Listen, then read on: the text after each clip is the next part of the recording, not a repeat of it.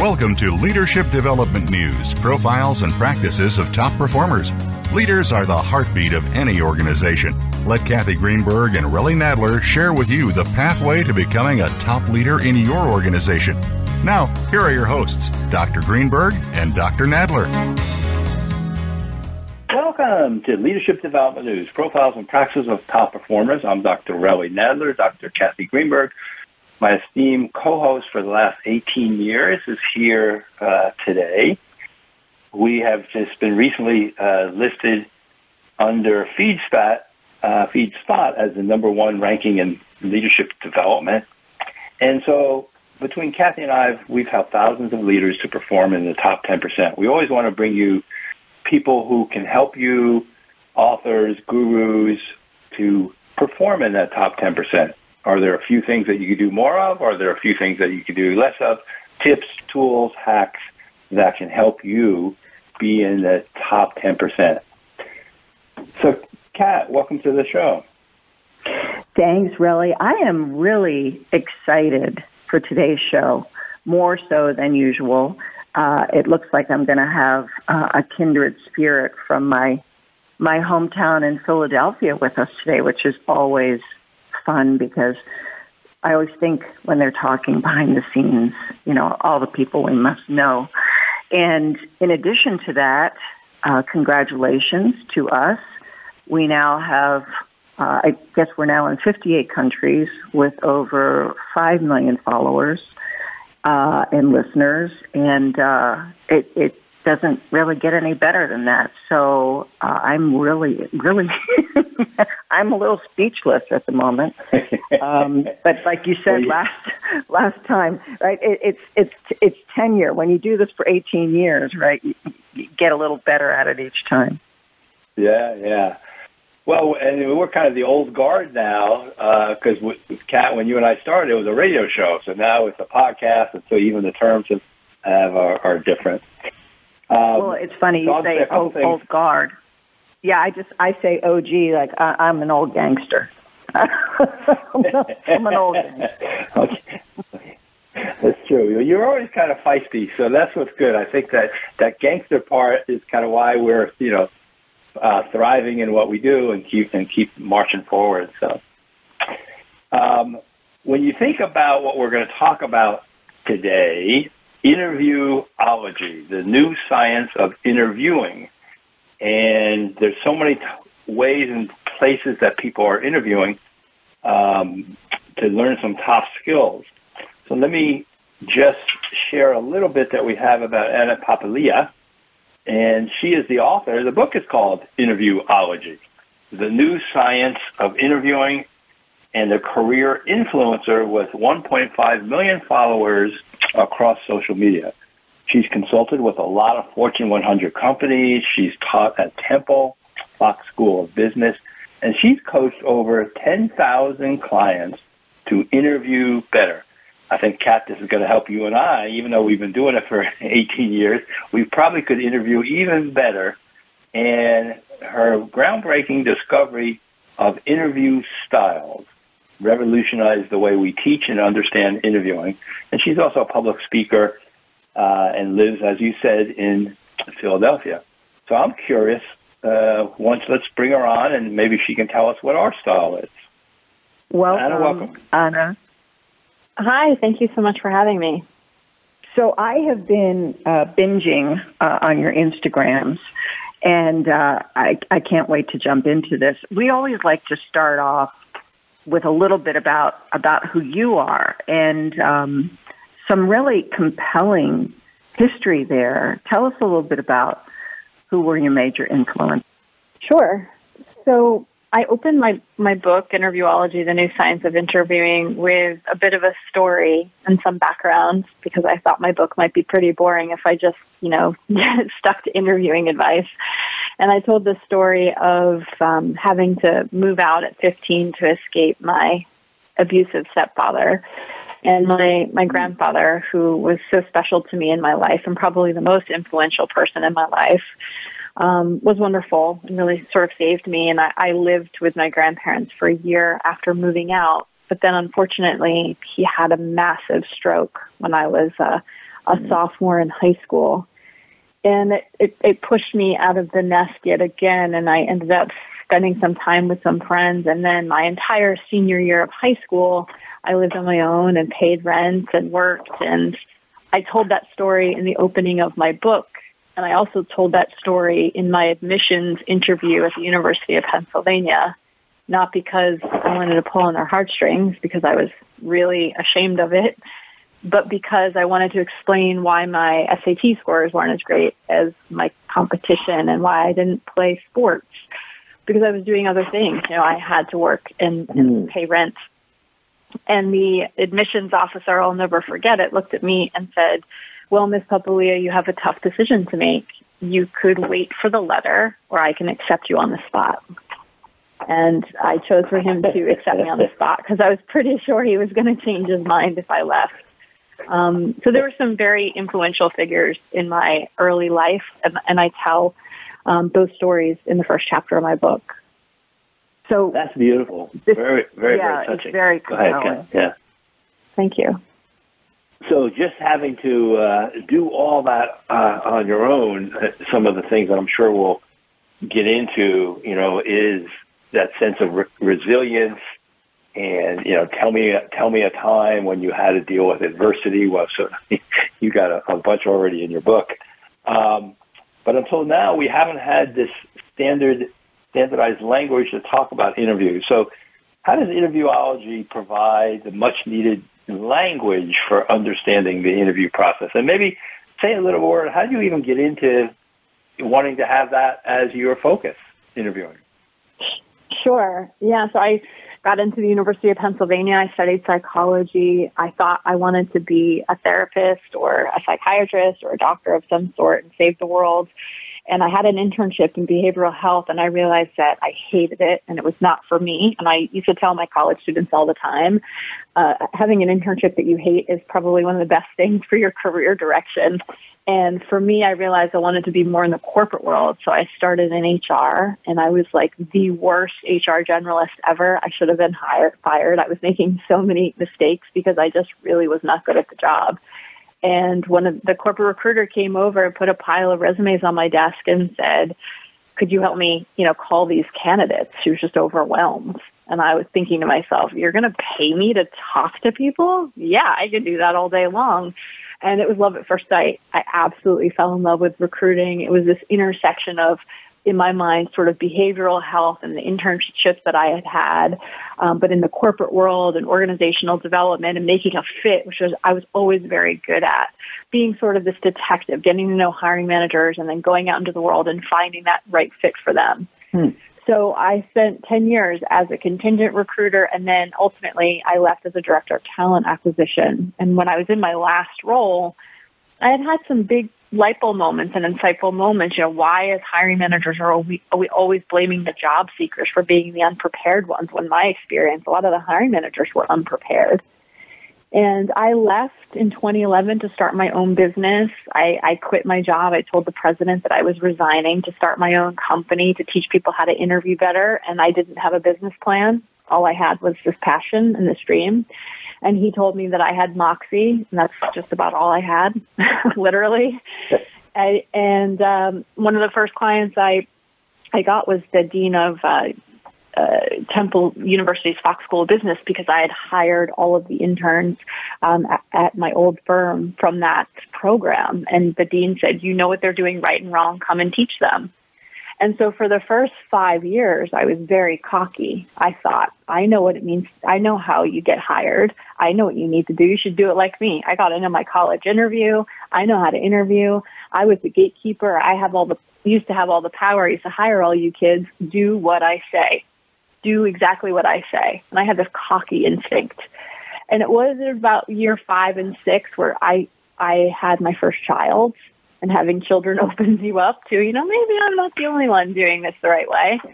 And I looked at my students and some of them were really struggling with the material. And I wondered, you know, why are some of these students not understanding this? And I had this really deep aha light bulb moment. I thought to myself, why are we giving this type of advice? Why do we tell people to memorize these certain answers? This is not really how it works. What if we don't all do this the same way. What if we interview differently? And so I collected a bunch of research and I wrote a personality assessment. And I figured if I could figure out how people are in an interview, I can give them customized mm. advice that's better for them rather than the way it has historically gone, where all these books just tell you what to say. Which is, this is crazy for a minute. Imagine if you're given advice in any other era in your life and people are like, tell them what they want to hear. you just want to get your foot in the door. Just memorize these perfect answers. It's crazy. It's totally insane. So I started looking at it from a different perspective. What I found is my students that were performing really well in interviews were the ones that knew themselves. Self awareness mm. turned out to be the marker of success. And it wasn't. And then, of course, I had this cocky instinct. I thought, well, I'm going to discover interview styles and I'm going to figure, of course, it's my style. I mean, I'm great at interviewing. So I'm going to discover there's one perfect style. But I'm so glad that I was very wrong. My hypothesis was completely false. What I found after collecting all this research and comparing it, you know, I collected all this research with my students and I compared all the numbers of internship offers and full-time offers, and there wasn't one interview style that was getting all the offers. And what I found is that we all have an equal chance and capability of nailing the job interview.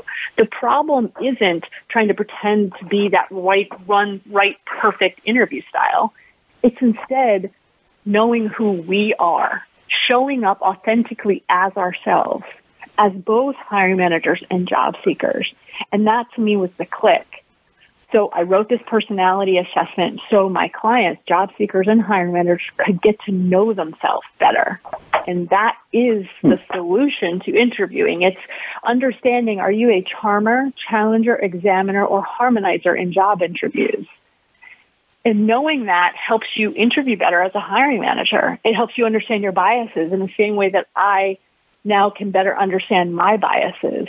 And what I discovered ultimately in collecting this research and writing this book and growing my social media platform is that the the really the right way to do this is obviously to be authentic, show up as yourself.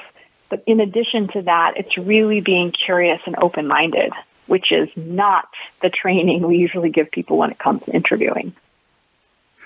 So, and I was looking at your Instagram, um, which is really helpful. And data that I came across when I was with Accenture, um, which is a global company, seems to be consistent in today's operating environment for corporate America and HR. 20% of current generational, uh, I'll just say, interviewees are actually um, relying on their parents in a part of the interview, which sometimes means they're actually bringing their parents into the interview, whether it's virtually, you know, or having them wait for them. Talk, talk a little bit about this. Um, I, I just find it fascinating before we, you know, get into some of the other um, kind of structured questions that we have. there was a report out a couple weeks ago, and I did a TikTok about this. That there's 20% of of Gen Zs who are actually bringing their parents with them to the interview process. It's a very small percentage of the Gen Z generation, so I don't want to, you know, say that all Gen Zers are like this. Um, but I made a video about this explaining why this happened, and it's it's simply because people aren't being taught how to interview. You know, these parents are mm. sending their children to schools. Colleges cost, you know, a half a million dollars. Their students, their children come home. They're living in their basements or they're living back in their childhood rooms. The parents are frustrated. They just spent a half a million dollars on college and they're wondering why the heck can't my kid get a get a job. So they take it into their own hands. They micromanage it. They're helicopter parents and they call companies or they apply for their their children or if their child says they have an interview coming up, the parents are insisting on going with them to these interviews to quote unquote help them, which I don't agree is helpful. I've taught thousands of people how to interview better. That's not how you get good at interviewing. You have to allow people to make mistakes. That's how you learn. But this is something that has happened. In fact, when I posted that video, there were lots of people in the comments saying, my mom did this. There were lots of hiring managers saying, I've interviewed people with their parents present which is yeah, crazy. It's, it's hard to believe but it's it has happened. It is happening. Not a lot. It's only about twenty percent, um, but that's the cultural reason it's happening. Colleges are really expensive, but they're not giving interview skills. You know, the program that I taught at Temple is, is in the minority, and parents are frustrated, and so that's why it's happening. I have so many. Yeah, questions. so I can see how. yeah, thanks for that that research and and uh, and maybe your book is helping the parents being better in, interviewees. So with that, mm-hmm. um, talk a little bit about uh, that your experience you had at a restaurant in college, and it sounds like that's something that's really helped you maybe tap on to interviewing, and then we'll get into the, your four styles. Sure. I, well, like all of our first jobs are really formative experiences and i write about this in my book. You know when i was at the university of pennsylvania i had to put myself through school. So i waited tables for Stephen Starr who is now a very famous restaurateur but back in the day i think it was his fifth restaurant and it was really the place to be. It was a really awesome job. It was incredible and i waited on lots of celebrities and um, it was I felt very fortunate to have the job because it was there they were tough positions to get and we made you know three hundred and five hundred dollars in cash a night which was great because I had to pay rent yeah. and my bills and buy my I books. remember Support, I remember when Buddakan opened and it was like a huge yep. success. Yes, exactly. So Stephen was a very big deal and learning, um, you know, waiting tables. And I think everyone has these formative experiences. It doesn't have to be for a famous restaurateur, right? You could be lifeguarding or scooping ice cream or nannying or whatever it is. You know, these formative experiences teach us so much. And for me, you know, waiting tables taught me how to multitask. It taught me how to command a room. It taught me how to sell literally all the things I do now, 20 years later on social media, I learned waiting tables. Um, so for me, whenever someone talks about their first jobs or experiences, when they hang their head and say things like, well, I just waited tables or I was just a lifeguard, I always say to them that story, you know, all the things that I learned. And if you don't have pride in your work, who's going to? And so for me, it's about that note, you know, mining. Yep, I know on that note, I'm gonna on that note, I'm gonna be the professional interrupter here. We got to go to a quick commercial. so sure. we we did warn you. I'm just giving you a heads up. So no problem. we'll be right back. You're listening to Leadership Development News.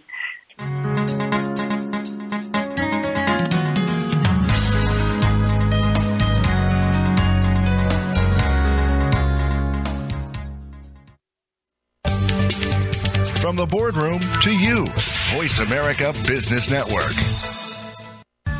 ICTech, like the hard-working men and women that get up every day and do their job, the ones that stop at nothing to make sure that it's done right. It's not just an effort. It's not just know-how. It's a way of life.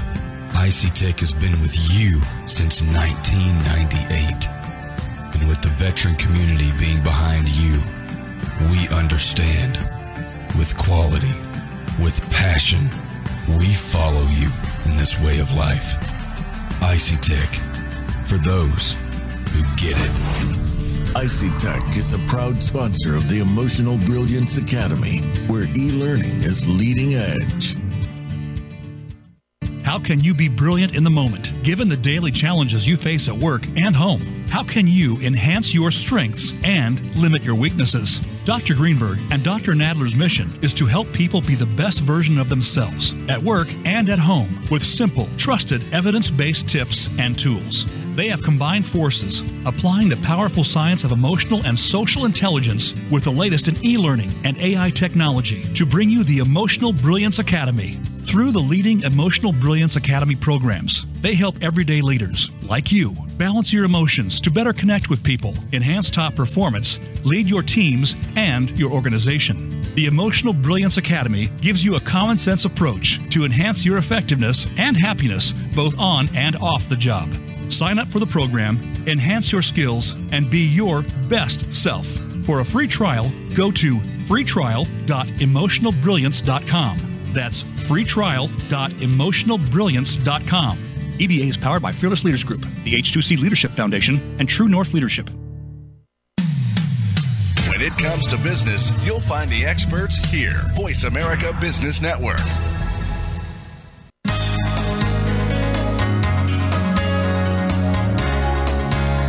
You're listening to Leadership Development News, profiles and practices of top performers with your hosts, Dr. Kathy Greenberg and Relly Nadler. We know you have leadership questions for these noted experts, so call us toll free at 1 866 472 5790. That number again is 1 866 472 5790. Now, let's get back to the show.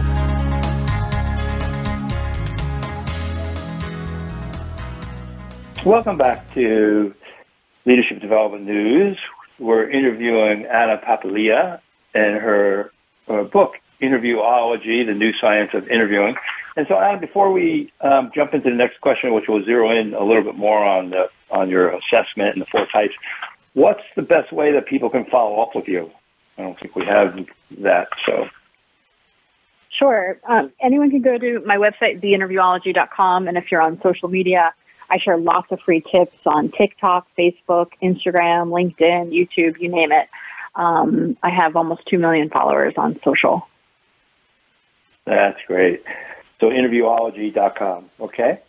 And so mm-hmm. you talked about that, how you would uh, put together a personality assessment, and uh, Kat and I, you know, we've been using them for years. I was saying during the break, you know, I love the Myers-Briggs uh, as a kind of typology. But so tell us a little bit about how you came up with this, and you briefly said what the four were. I only caught two of them to write down. So yeah, tell us about the four styles. Sure.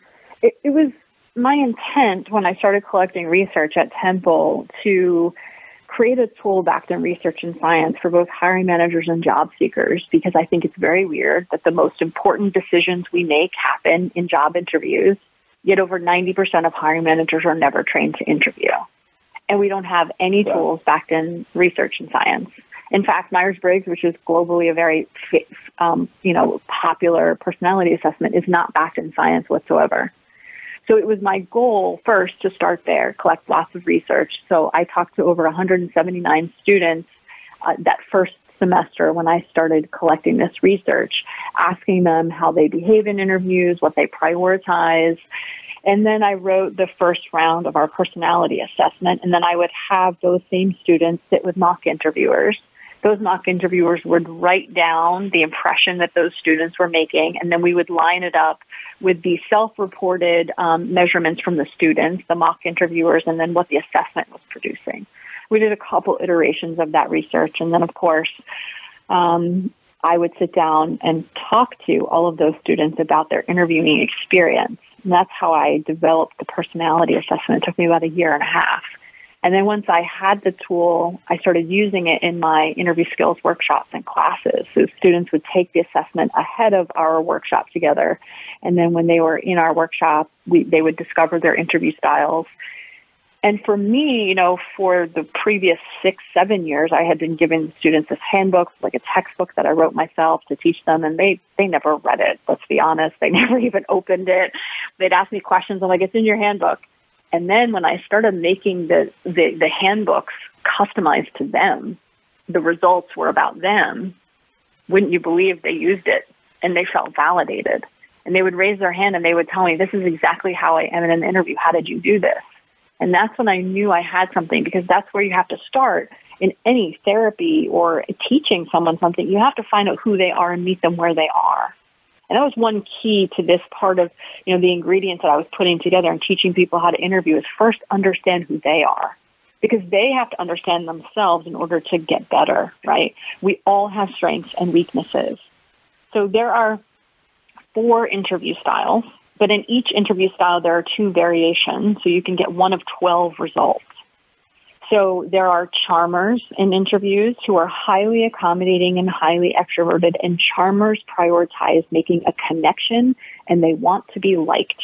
Above all else, charmers want to be liked.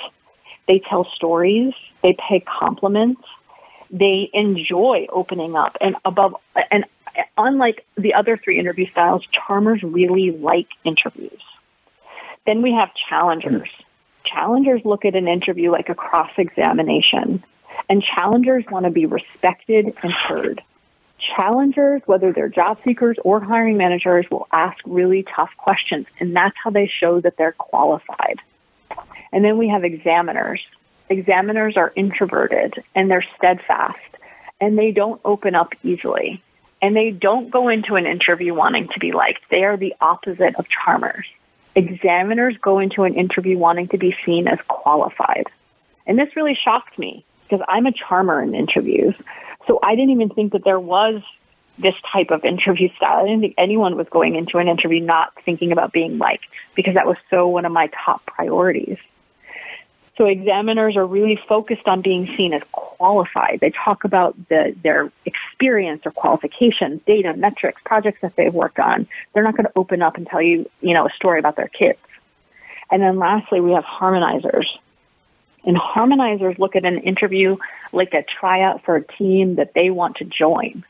They look at interviews as if it is part of a collective. They're always talking about the department, the company. They want to fit in. They want to adapt. Above all else, they want to adapt, which is much different than their opposite, a challenger. Challengers want to be respected and heard. They put a stake in the ground. They're not afraid of asking tough questions. Harmonizers, total opposite. They would rather just not rock the boat. Their worst fear would be de- being a devil's advocate, whereas a challenger, they relish in it.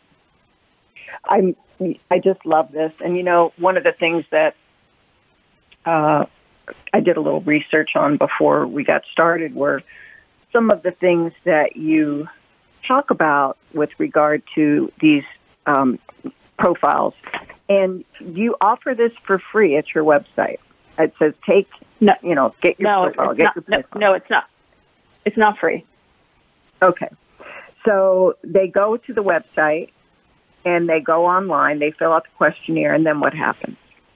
So if you purchase my book, we do give a coupon code where you can take the assessment for half off. You don't have to purchase my book. You could just take the assessment. So um, you would give us your information, obviously, and then it is just 20 questions. It's a rank order, and then you will immediately receive your results. It's a 40 page customized workbook that walks you through everything that you're doing right and wrong in interviews and the results. Are you a charmer, challenger, examiner, or harmonizer? Okay, and um, can you tell us, yeah, what what um, so what what's the process after you take it? Because I see you have one for hiring managers and you have one for the person who's the interviewee. Yeah, so depending on where you are, if you're looking for a job, you could take the job seeker assessment. If you're a hiring manager looking to level up your interview skills, you can take the hiring manager one. I teach lots of corporate hiring managers and work with organizations to teach all their hiring managers how to do this using this framework. It just depends on the, the, the results that you're going to get, meaning your interview style. If you took the assessment and it determined you're a charmer, it's not going to change if you're a hiring manager, right? The color of your eyes or your level of introversion doesn't change whether you're a job seeker or a hiring manager. So your interview style is the same, but the workbook that you would receive would be different. So for hiring managers, it would teach you how to interview better. And for job seekers, it would teach you how to answer questions better, how to prepare for the interview process. We give thank you letter templates and questions to ask when you receive an offer. It's 40 pages, so it's very comprehensive. Mm-hmm. Once you receive the workbook, you can work through it and learn how to prepare for your interviews. And then now, since my book came out last week, you can also get my book, which outlines all of the interview styles in detail with strengths and weaknesses sections and sections on how, you know, a job seeker charmer comes across versus a hiring manager charmer, and then tips on how to connect with people in interviews authentically. So, one of the questions I, I have for you, Anna, is you talk about um, the things that you can do to make sure your interview um, is a success, and you know how not to bomb. And um, is that all based uh, on on the report? Do you have that in the report, or is that just your summation of uh, your experience? Well, I think number one, like I said earlier, an interview is a set of questions about you. In this case, we're talking about job seekers. So the number one most important thing that you should do is get to know yourself.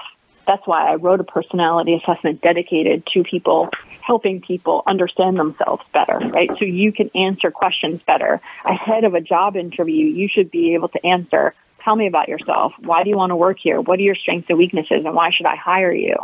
Though it shouldn't be the first time you've ever heard those questions in an interview. And I think it's very helpful if you think deeply about who you are and wrestle with some of these questions ahead of an interview.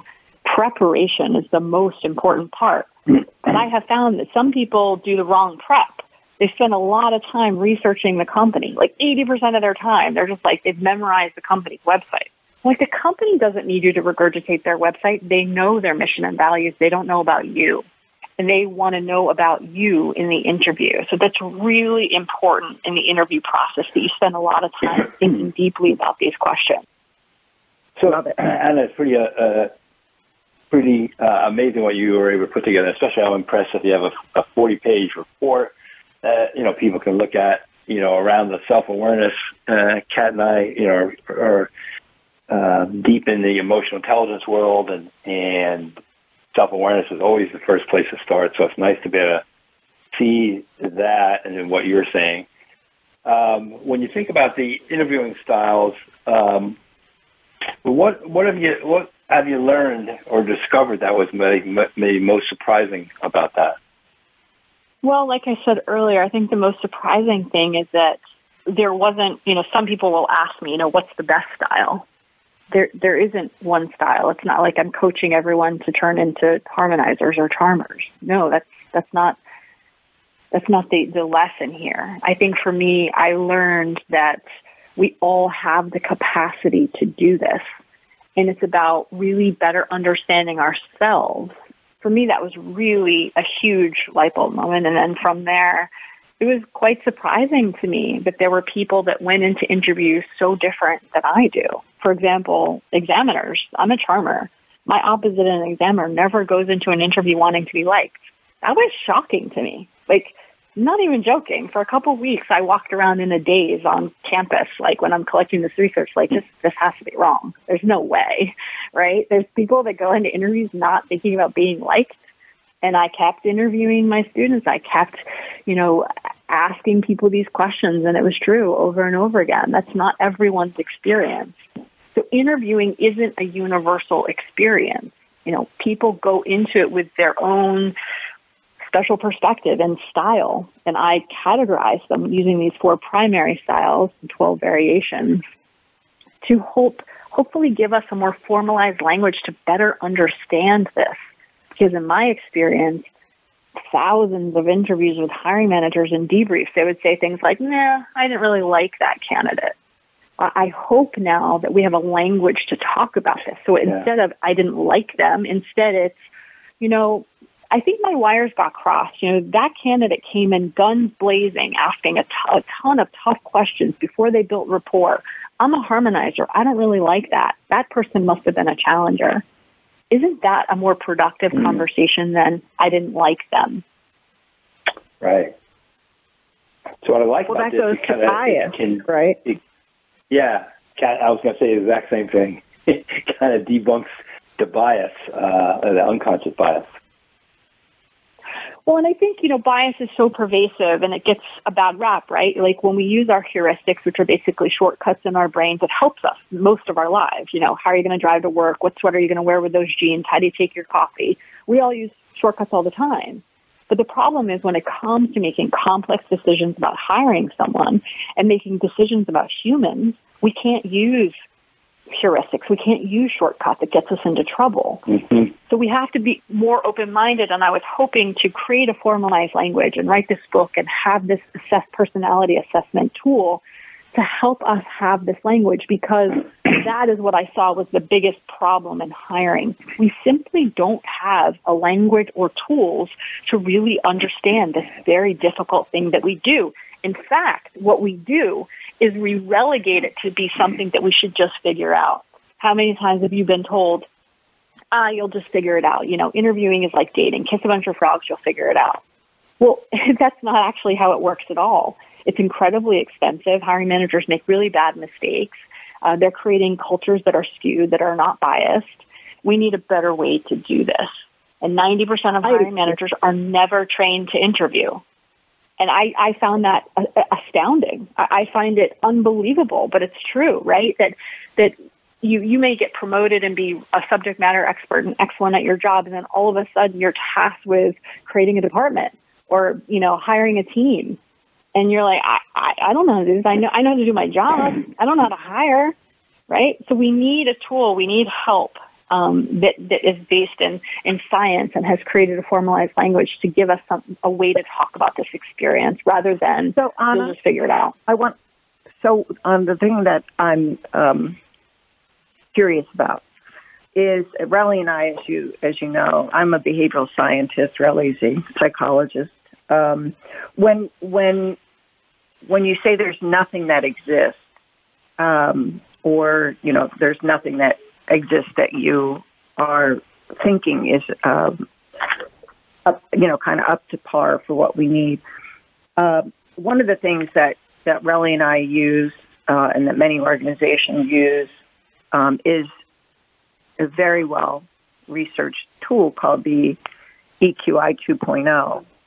And one of the things that I do in law enforcement, particularly in the military, is I interview and promote for, or help others interview and promote for, uh, a type of a style or behaviors uh, that are necessary for their particular roles. And we use uh, the EQI 2.0. So we're going to take a quick break.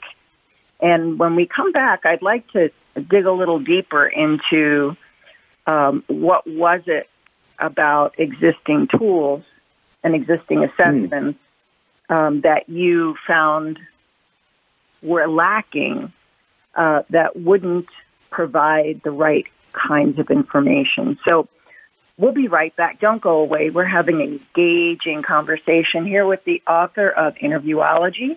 We'll be right back.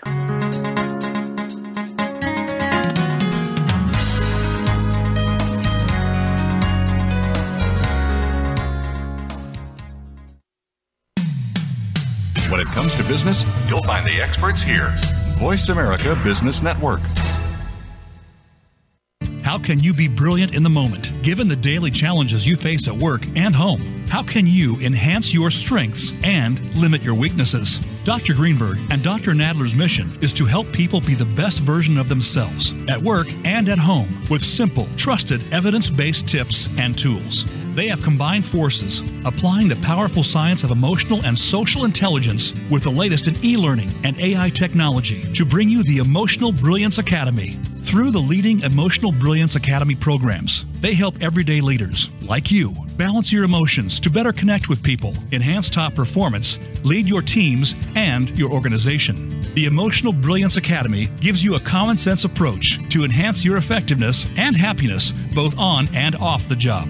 Sign up for the program, enhance your skills, and be your best self. For a free trial, go to freetrial.emotionalbrilliance.com. That's freetrial.emotionalbrilliance.com. EBA is powered by Fearless Leaders Group, the H2C Leadership Foundation, and True North Leadership. Tech, like the hard-working men and women that get up every day and do their job, the ones that stop at nothing to make sure that it's done right. It's not just an effort. It's not just know-how. It's a way of life. IcyTech has been with you since 1998. And with the veteran community being behind you, we understand. With quality, with passion, we follow you in this way of life. Icy Tech, for those who get it. Icy Tech is a proud sponsor of the Emotional Brilliance Academy, where e learning is leading edge. Voice America Business Network, the bottom line in business.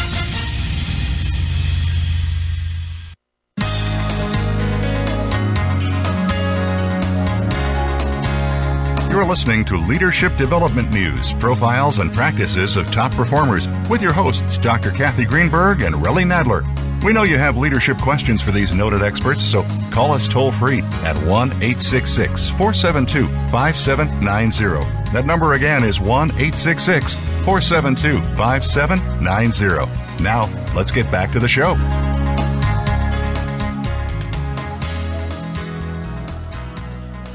Welcome back to Leadership Development News. We are talking with Anna Papalia. Uh, Interviewology is the name of her book, but also her website if you want to uh, zero in on taking the uh, tests around the four types. And before we went to break, Kathy was talking about the EQI, kind of a well-normed assessment. You know that it has been used for selection. We've uh, uh, put that into practice almost all the time. Uh, so say a little bit about kind of what you saw that is maybe missing in what is already out there, and then the kind of attributes um, that of your assessment. Sure. I, I don't want to confuse my assessment with pre-employment assessments. Mine is not a pre-employment assessment. I'm not assessing whether or not someone's going to be a good account manager or vice president of such and such. That's not what the goal is. I, an interview, a job interview is an artificial event where someone has power and the other person doesn't and wants something. The only other thing you can sort of equate it to is dating or sales pitch. Uh, that would be very similar. So what we are assessing in my scientifically valid interview style assessment is we are assessing how you respond in that artificial moment. What do you do? Do you become more accommodating? Do you become more steadfast? Are you introverted or extroverted? You know, this is linked to aspects of your personality rather than um, whether or not you're prepared for the interview. You know, what I found in my research is that my students and my clients interview depending more on their personality and less on, you know, how much they want the job. So our interview style assessment is assessing that, how they are in an interview. Whether you're a job seeker or a hiring manager, your interview style doesn't change. The position of power doesn't change your interview style. Like I said before, your eye color isn't going to change if you are if you're doing certain things, you're acting differently. We have these stable aspects of our personality, and that's what part of how you create personality assessments. You test on some of these stable aspects of someone's personality. No, I'm glad that you clarified that. Um, that's really helpful. One of the things that I was saying when we when we went to break uh, is uh, a book that I wrote in 2003 with Marshall Goldsmith and Alistair Roberts and Maya Hu-Chan um, on global leadership next generation. We came up with five key traits that have now come to pass 20 years later from our work. And so we're doing a second release of the book for the 20th anniversary edition. And I think one of the things that really strikes me, which I find um, really helpful, is how somebody in the future who's now here trying to learn what you're talking about Anna, needs to embrace in order to get the right talent into their organization and to be the right talent to be able to get into an organization and or to be acquired by an organization. So I think those are really helpful. And um, just really like the idea of what you're doing here in terms of teaching people how to interview and teaching people how to be good interviewers. Yeah. Thank you. I, I think it's, it's really important. Thank you. I, I think it's also important to note that we had over 10,000 respondents take this assessment, and it was scientifically valid, validated by um, a third party assessment organization who found that there was no bias in our data, right? So that means that not all African Americans interview the same way, that not all women interview the same way. And that's really important to me. It is important to me that this is scientifically sound, but more than that, that people are getting accurate results and 99% of our respondents report and tell us that their results are them in interviews. That's really important. Now, we could have a much longer conversation. I could probably talk about this for hours about there are some people. There's about 17% of people in our respondents that tell us, yes, this is how I am in an interview, but you know what? I'm not like that outside of interviews. And that is fascinating to me. Well, why? Why do you change in interviews? Why do you, if you're an introvert, why do you turn up the volume? Or why do you change your personality? What is embedded in you that you think you can't be you and get hired? That's mm-hmm. really interesting to me. But but a lot of our respondents tell us, yes, this is how I am in an interview. In fact, this is how oh my husband would laugh if he read this. This is who I am. Um, but right. then there are these, you know, there's some people that are like, you know, I I'm more of a harmonizer at home, but like I'm a charmer in interviews. That that doesn't happen as frequently, but it, it it's there and it's very interesting. And that's that's a matter of personal congruence, right? That's congruency and personality when it comes to studying this, and that's a whole different, you know, animal that we could talk about. But I find that very fascinating too. Well, I think you really are adding a lot, and especially specifying what you said just earlier. Is this is about how they do an interview. It's not about how you are maybe in other aspects of your life. But I think that's really helpful because I think the bias that we talked about, you know, without that self awareness, which you talked about, people end up hiring people who are like them. And so then you get a lot of people who are more homogeneous versus heterogeneous, and, and we know just right. about how diversity how diversity is is needed and it will help for a top performing teams. So, a, a right, exactly. So in my in my research and in my book, I outline some companies that I have consulted with, and we've tested all of their hiring managers. And I've tested some corporations that are totally skewed, where they have like 76% challengers. And my goal is to train mm. them on how to be more open minded in the interview process. And that, that data that's skewed also reflects their their ages, their races, their genders. It all is skewed. These are biased it's organizations. Also, yeah, it's also their their industries, right? Because I know from you from what you're talking about, having looked at data, that, you know, over decades, we know that engineering firms or utility companies are going to have a higher degree of individuals who are more like them, and this is what tanked Enron. You know, when you hire enough people who are like you, you don't get the diversity of thought and style that gives you longevity or helps you with your efficacy. And as a result, mm-hmm. you're doomed. Um, so, well, yeah, I, I yeah, love it. It's, I love it, Anna. Yeah, it's it's it's it's twofold, right? It's twofold. One thing is that our brains tell us that we should be more comfortable in groups that are like us. So if we're in a, a homogeneous group of people that are all the same age, gender, race, we think that, that we're going to be more creative and share more easily but actually research keeps showing up that you don't, that you just overemphasize the things that you have in common. That's where groupthink comes from. So if you want people mm-hmm. to be mm-hmm. more creative in these environments, do brainstorming sections and, and have innovative solutions, you have to have diversity. Add a young person, add a, a, person of color, add a female to that room, and the the creative juices get flowing because people aren't over aren't talking about things that they, they have in common. The, their second point, which is really important, in our data, there are there is no like all engineers are examiners.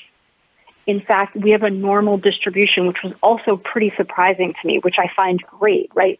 You know, we might skew a little bit like two or three points over for if I'm for example, I started out teaching risk management students and my actuaries, they skewed slightly to examiners or challengers, but not so much so where there were no charmers or harmonizers. And I spent a lot of time training for the last six years at a utility, and there is an equal number of of charmers and harmonizers. The problem is they're positively reinforcing what they're comfortable with, and that's that like me bias. So they continually right. in interviews hire more challengers and more examiners, and that's what we need to train hiring managers to do is to stay open minded and realize here's the kicker. Interview yeah. performance is not the best predictor of whether or not someone's going to be good at the job. And so we need to back away from this idea that you have to perform a certain way in an interview, you're not going to be good at the job because we already know that that's not really how it works.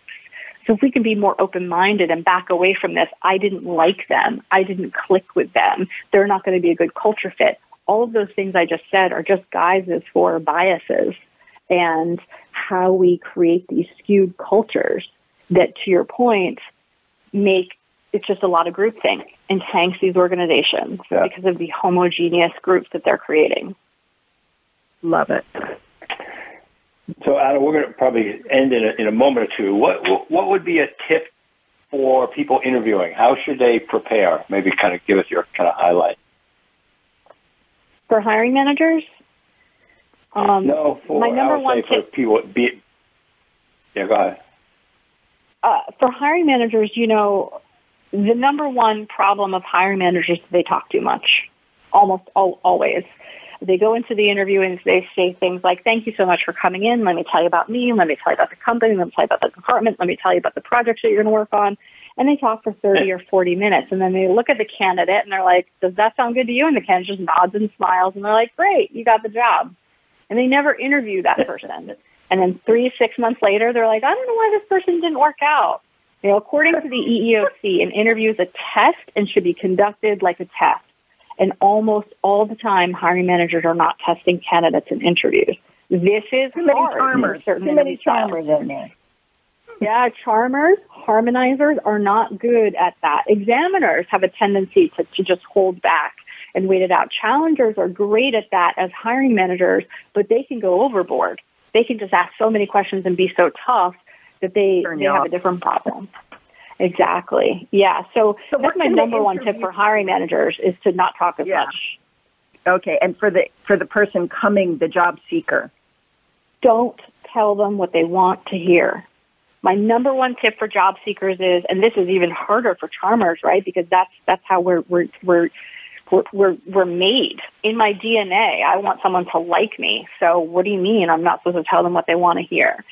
But I have found that it, it is probably the number one thing that gets people into trouble. They either they're so worried about not getting the job or not getting that validation that they'll say anything to get their foot in the door but that's just going to get you into a bad job. It's not about finding just any job, it's about finding the right job. And the way you do that, number one, is to develop your self knowledge. That's why I created a personality assessment to help you better understand how you are in this artificial interaction, this interview. How do you react when someone hmm. has something power on the line, a job or whatever? Do you become more accommodating or do you become more steadfast and dig in your heels? Getting to know yourself so you're really prepared hmm. in that moment. Everyone's nervous in job interviews, even hiring managers. You no no one is never going to be not nervous in a job interview. But you can decrease the anxiety if you know who you are. And that becomes sort of your North Star. Understanding yourself and being able to confidently say, like, I'm not a team player. You know, I'm I'm a leader or I'm this and and, and owning that. It will save you so many problems in the long run. Could not agree with you more. Relly, any any final thoughts? Yeah, this is fascinating. I would say to people on both ends, it, it aligns with Kathy and I talk a lot about self awareness, knowing yourself, and here's a tool to know yourself in the interviewing process. Are you an interviewing manager? Are you a interviewee? And it does sound like if you go to uh, interviewology.com, you can get a lot more information on that. Uh, and and I would tell people please follow Anna on, on Instagram and LinkedIn. Her stuff is very rich, very data driven, and just great advice uh, from I guess as you have termed yourself, Anna, the red red haired child, which I love because you're absolutely gorgeous. But um, I look forward to having coffee with you sometime in Philly. Uh, I want to thank all of our listeners for tuning in to Tune Up your leadership here with us on Leadership Development News. Thanks, everybody. We'll catch you next time. Thank you. Take care. You've been listening to Leadership Development News, profiles and practices of top performers with your hosts, Kathy Greenberg and Relly Nadler. We sincerely hope that you gained some great ideas and inspiration on how to elevate your leadership skills. Join us again next Monday at noon Eastern Time and 9 a.m. Pacific Time right here on the Voice America Business Channel.